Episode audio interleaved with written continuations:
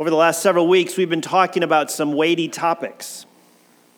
We've talked about sexual holiness, the sexual ethic that Jesus presents and that the Bible teaches us. Uh, and that is basically that sex is a good gift from God, designed for procreation, pleasure, intimacy, but also by design, supposed to be restricted to just between a man and a woman in a lifelong covenantal relationship. There is a topic that generates debate and conflict out in our society, right? We've talked about how God wants us to love each other more and more, so much that God is pleased and our neighbors are amazed. But sometimes that's kind of a difficult thing to do. We've talked about the timing and the circumstances of Jesus' second coming. Is there going to be a rapture? When is it going to happen? Who's it going to involve? What's it going to look like? Talk about a topic that generates debate and discussion, conflict inside the church. And so I can imagine that maybe at this point you're just ready to say, hey, how about we step back and just you know, maybe not do something quite so controversial? Why do we have to keep talking about all these hard things? Why can't we do something that's less likely to get people stirred up and maybe upset or angry about them? Why can't we just spend some time talking about things, you know, that are a little bit more ordinary? You know, ordinary things like um, how is leadership in a church supposed to work? How should we care for our people in the church? What should our worship look like? What's the role of the Holy Spirit in the life of the church? That one, yes, that one can be a little bit conflicted at times. But for the most part, these are pretty ordinary things that ordinary churches have to figure out. And and uh, just are part of the ordinary church life. And so those are things that we're going to be talking about this morning. Today, we're actually concluding our series from the New Testament book of First Thessalonians. And we've learned that this book, it's really a letter written by the uh, early church leader, church planter, apostle. You can keep adding titles, greatest missionary probably that's ever lived, uh, Paul um, who went to Thessalonica and started a church there. And this letter is written to the people who were there. This Greco Roman city, it was big, it was prosperous, it was very religious and spiritual, but not at all Christian. And so Paul wrote this letter to them, to those Christians who were there, to help them know how to live well and faithfully as followers of Jesus in their city while they were waiting for Jesus to come back again. This morning, we are going to see how Paul brings this letter to a conclusion. And as we do that, we're going to learn some important lessons that are quite applicable for ordinary churches, very much like ours. So if you have a Bible, would invite you to open up to 1 Thessalonians chapter 5. 1 Thessalonians chapter 5. If you're using one of our red Bibles, um, it's page 1838. 1 Thessalonians chapter 5.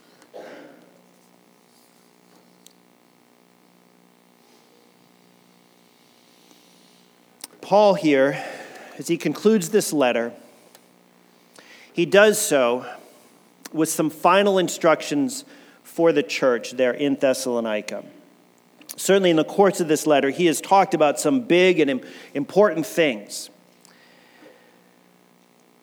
But now he's getting ready to wrap it up. But there's still a few more things he wants to make sure he communicates to them and even revisit some of the themes that have come up in the letter previously. Now, as I look at this list that Paul gives us here, uh, what Paul has for us is tremendously practical.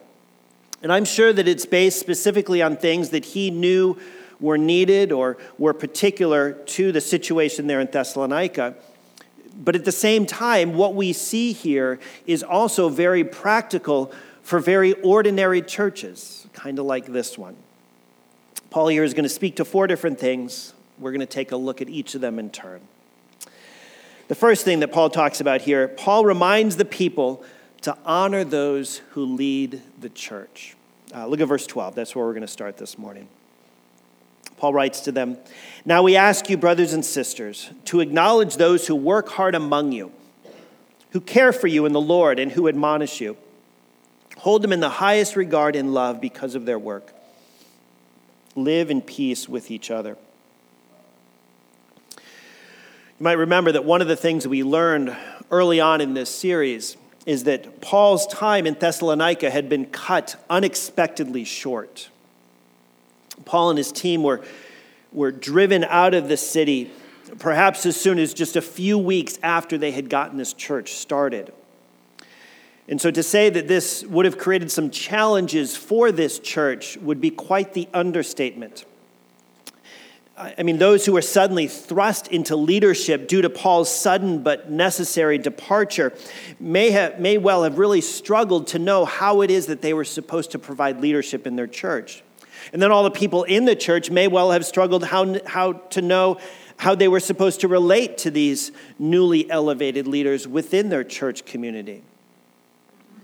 And so Paul's instructions here may well have been particularly important for this particular church in their particular situation.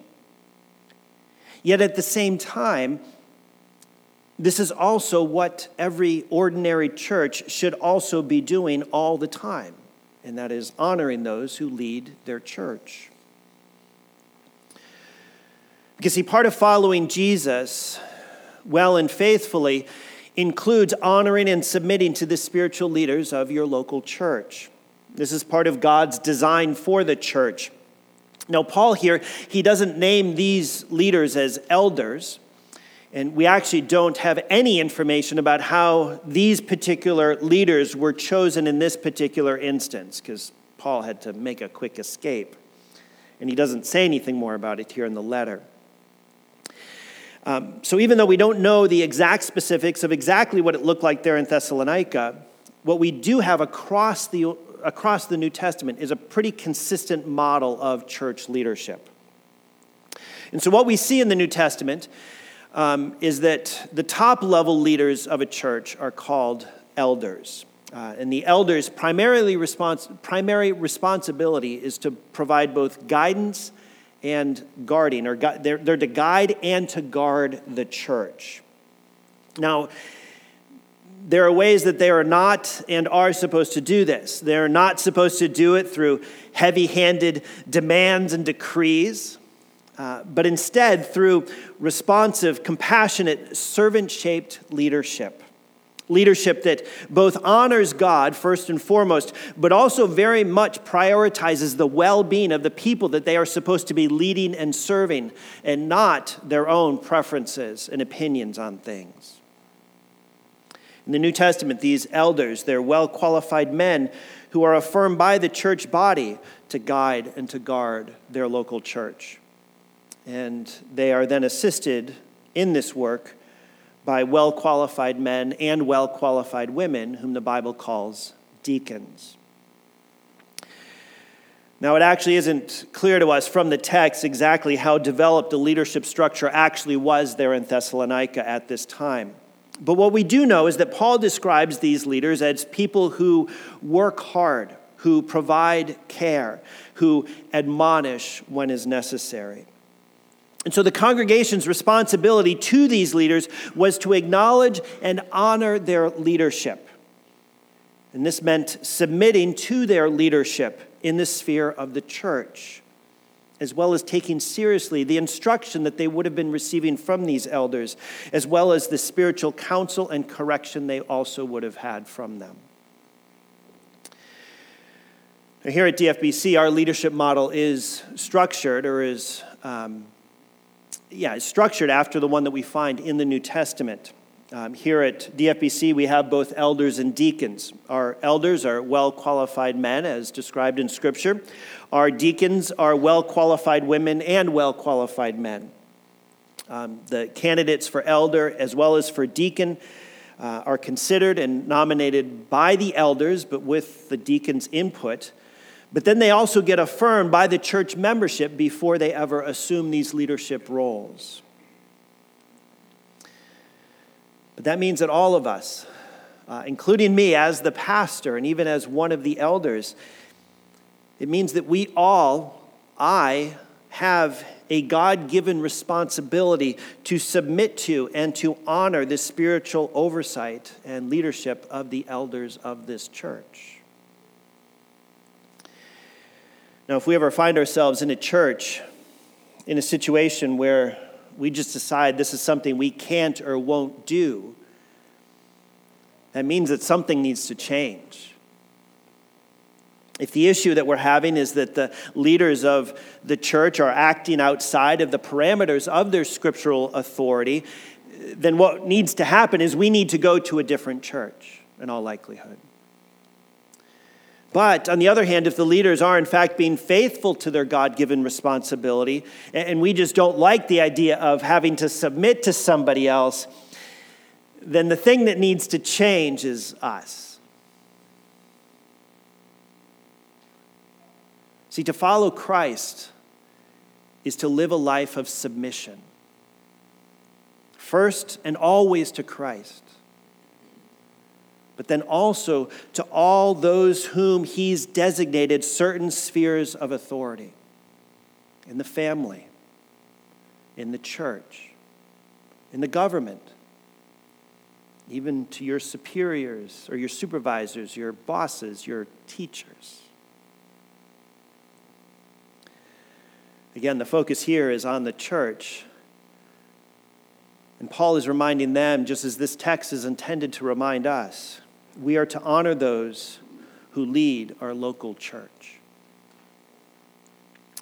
Well, Paul here is, he's begun by focusing on the congregation and how they're supposed to look at leaders. And I think that what he does next is actually now look at the leaders and tell them how they're supposed to lead the congregation.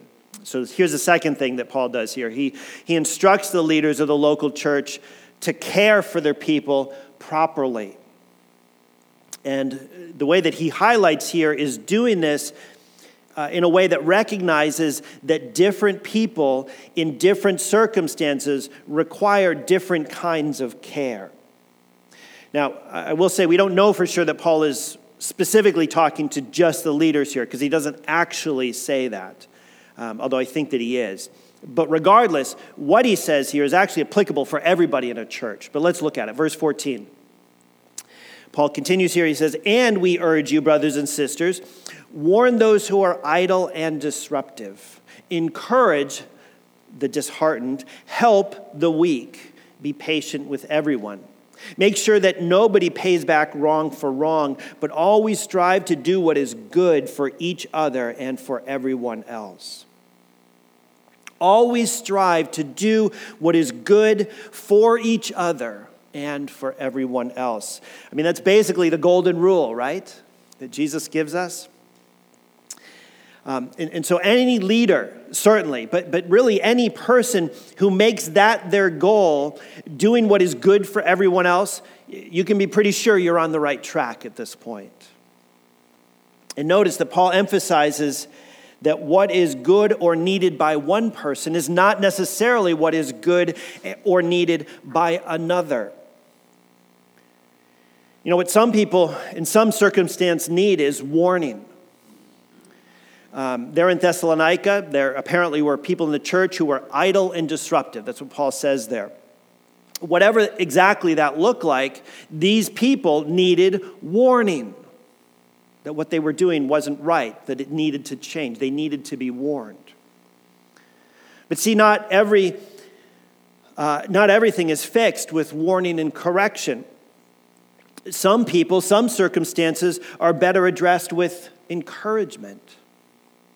Others who are weak need leaders to provide help, provide actual assistance for whatever their need is. And whatever is needed by the particular person in their particular circumstance, whether it's warning, whether it's encouragement, whether it's help, it's to be delivered with patience, not roughly, not angrily, not impatiently, not in a way that would in any way demean or embarrass the person, but in a way that genuinely works for the good of the person who is receiving it, whether it's encouragement, whether it's help, or even whether it's a warning or something else entirely. So, fellow elders, deacons, are we up for this?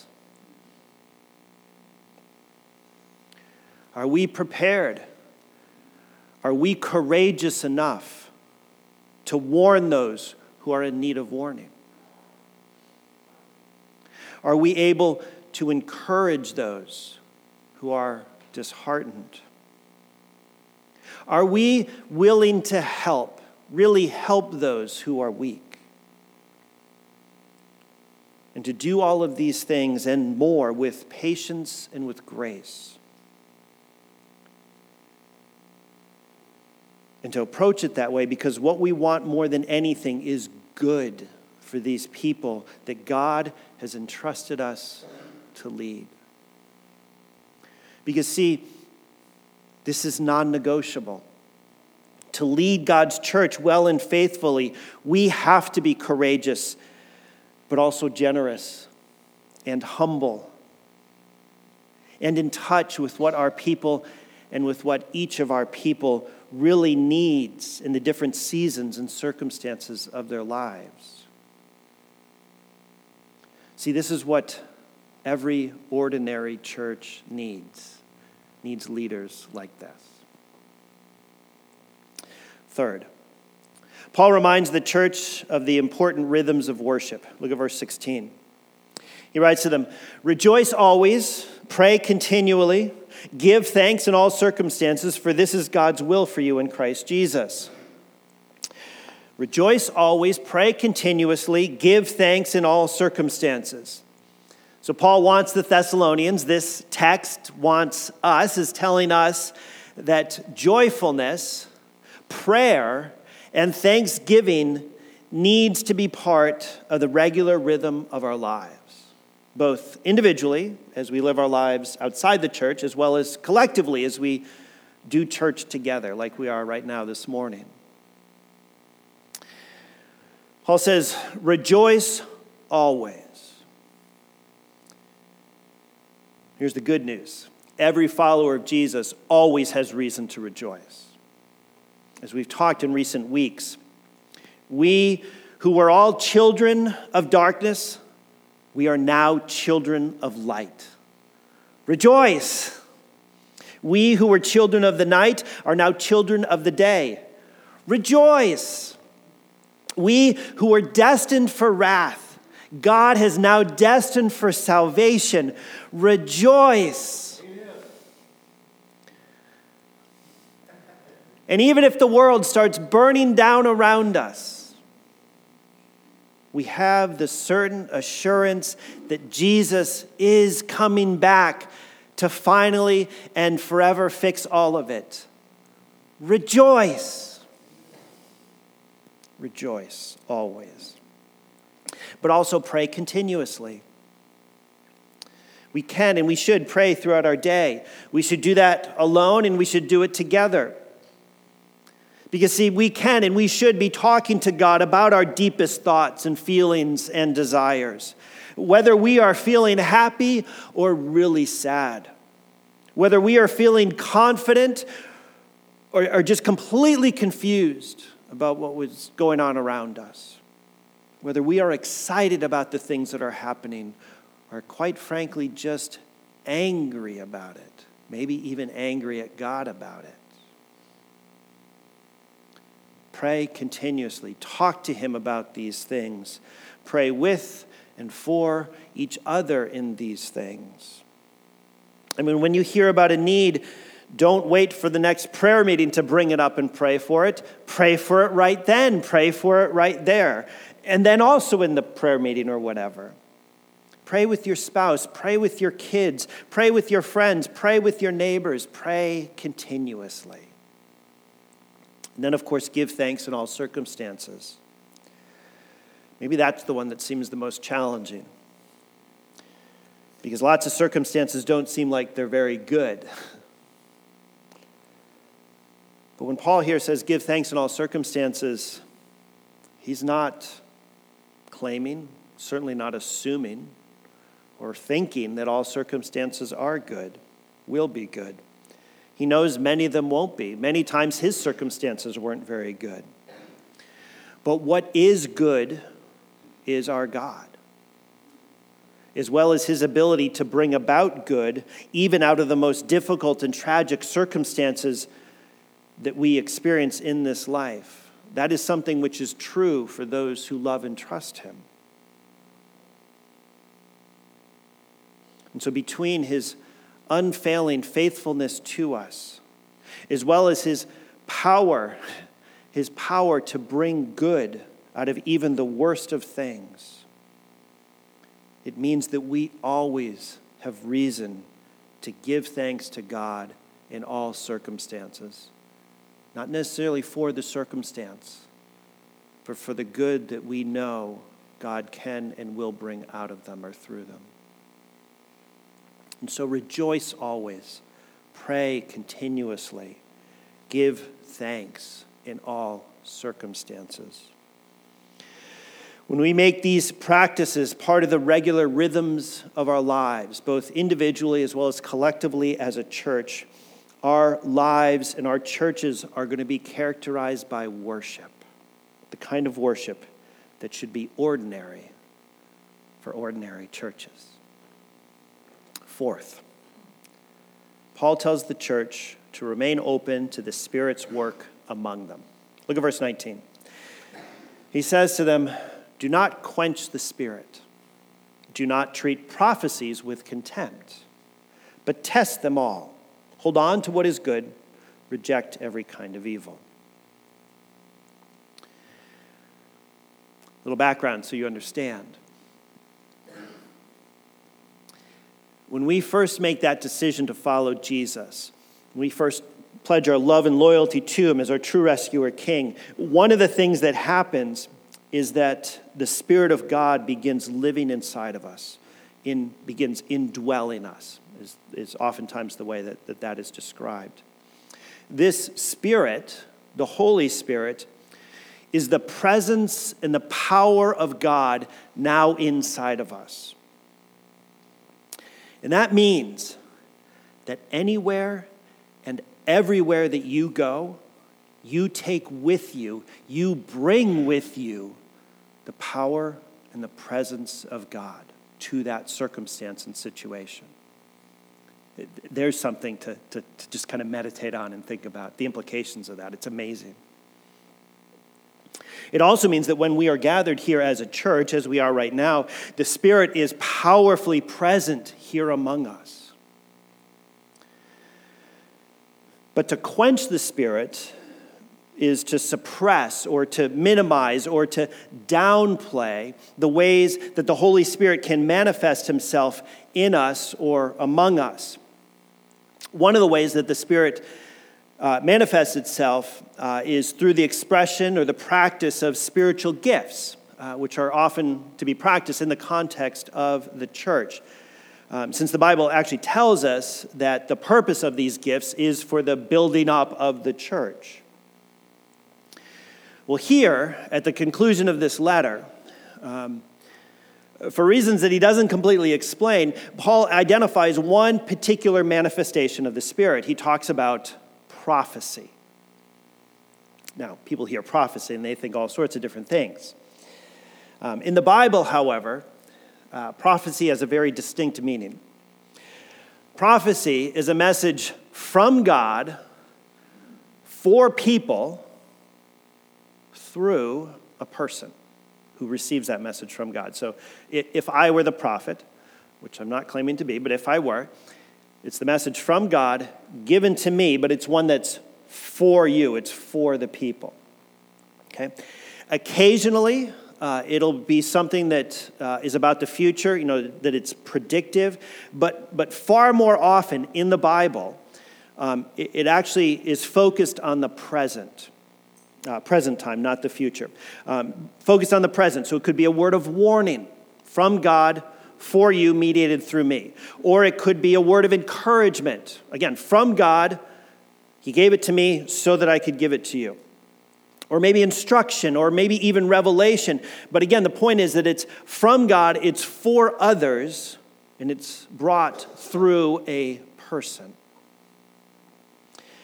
Now, I got to imagine that all this talk of prophecy is probably making some of you a little bit nervous because we're Baptists, right?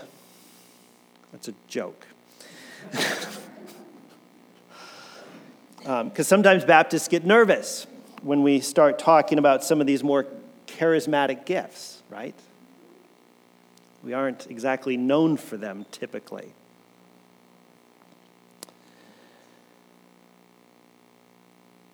And it probably doesn't take, I mean, depending on your experience with this, uh, you may, some examples of this may come immediately to mind, but even if you don't have any personal experience with this, it probably isn't too hard for you to imagine how something like prophecy could be used and abused.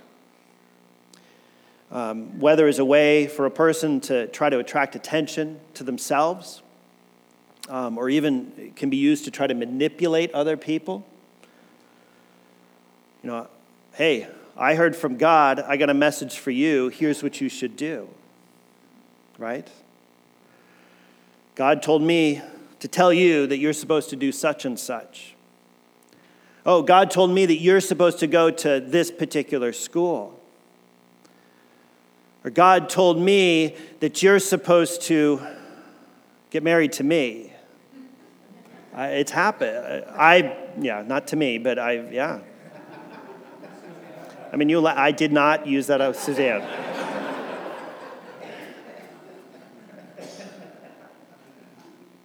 I mean, I was hoping, but uh, yeah.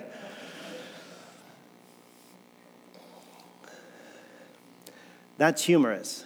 Um, but there have also been some pretty egregious examples of this uh, in recent years in parts of the church.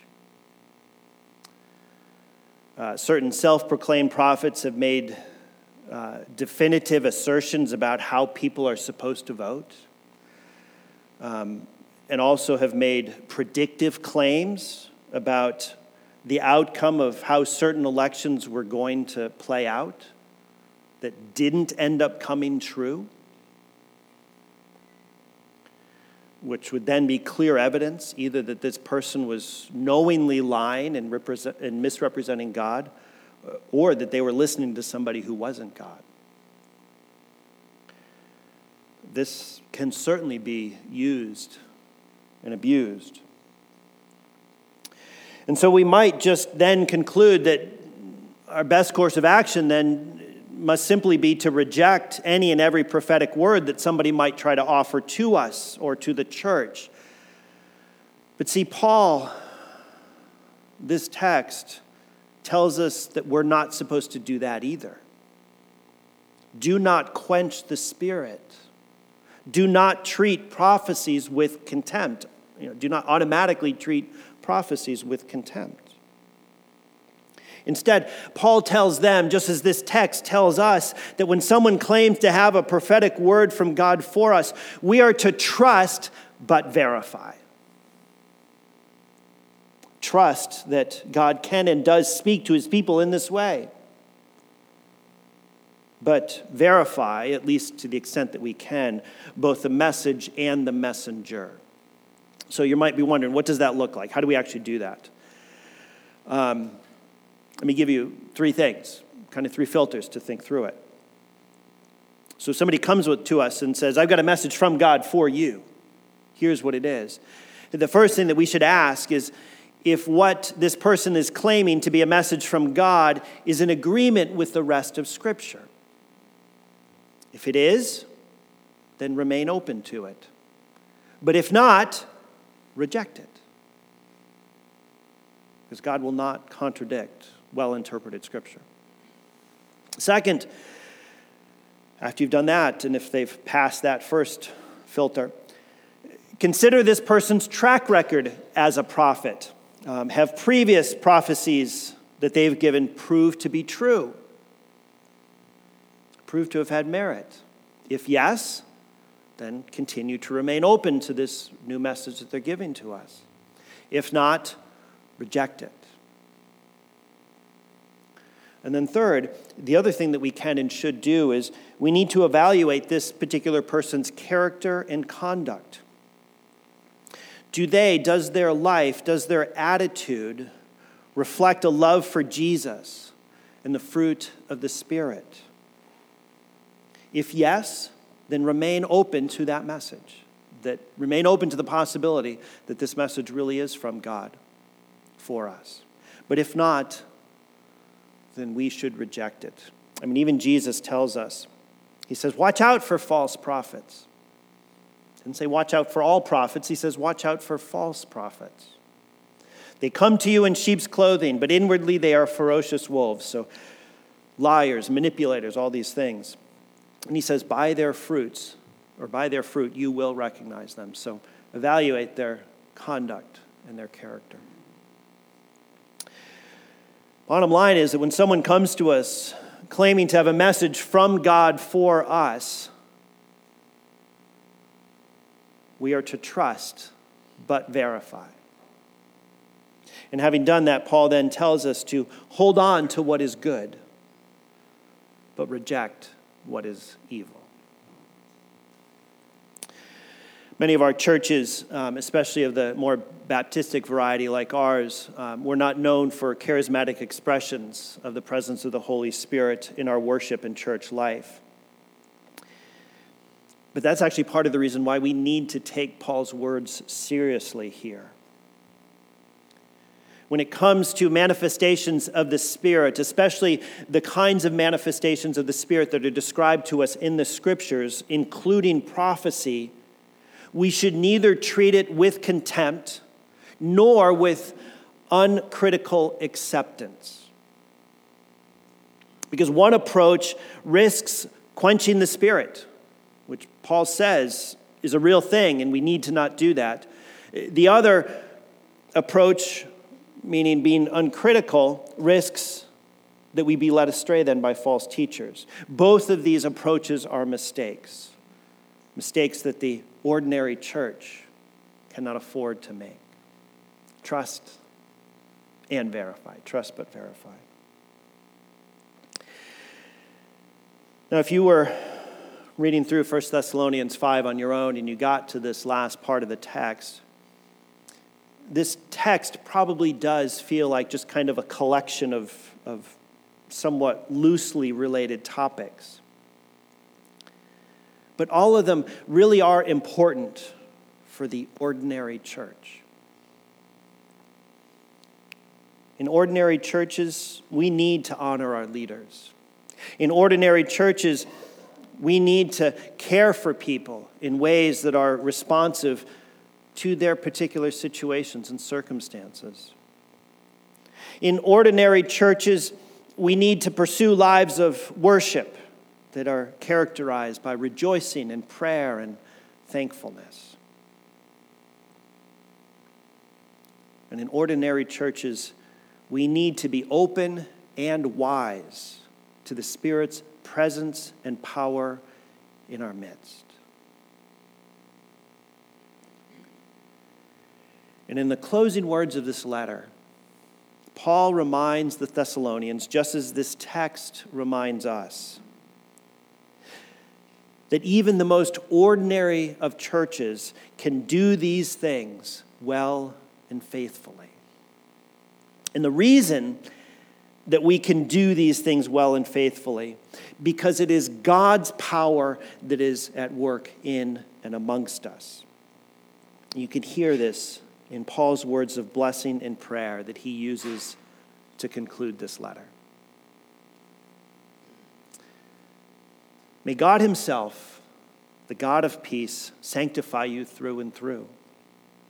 May your whole spirit, soul, and body be kept blameless at the coming of our Lord Jesus Christ, because the one who calls you is faithful, and He will do it.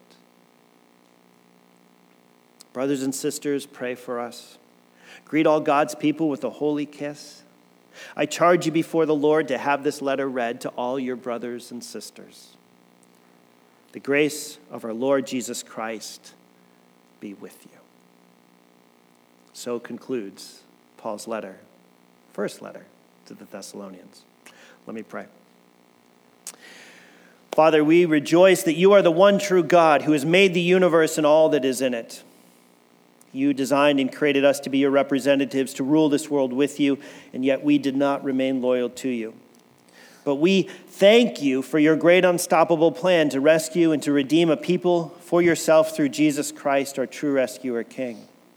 And so, Jesus, we rejoice that in you we have all that we need in order to live well and, thank, and, and uh, faithfully and thankfully in our beautiful but broken world. We thank you for a love so great that you willingly left the glory of heaven so that you could become one of us, showing us how to truly live and then dying for all the times and ways in which we don't. Holy Spirit, we rejoice that it is your presence and power in us that is the guarantee of our future salvation. Thank you for all the ways that you continue to work in us and in your church to keep us faithful until the coming of our Lord Jesus. Form us into a church that honors her leaders, that cares for all of her people, who faithfully worship and is always open and sensitive to your leading in our lives, in our church body. Continue to make us more like Jesus so that we become more and more your agents of faith and love and hope in this beautiful but broken world. A world that one day we know Jesus is going to come back to finally and forever fix and make new again. We pray this in his name. Amen.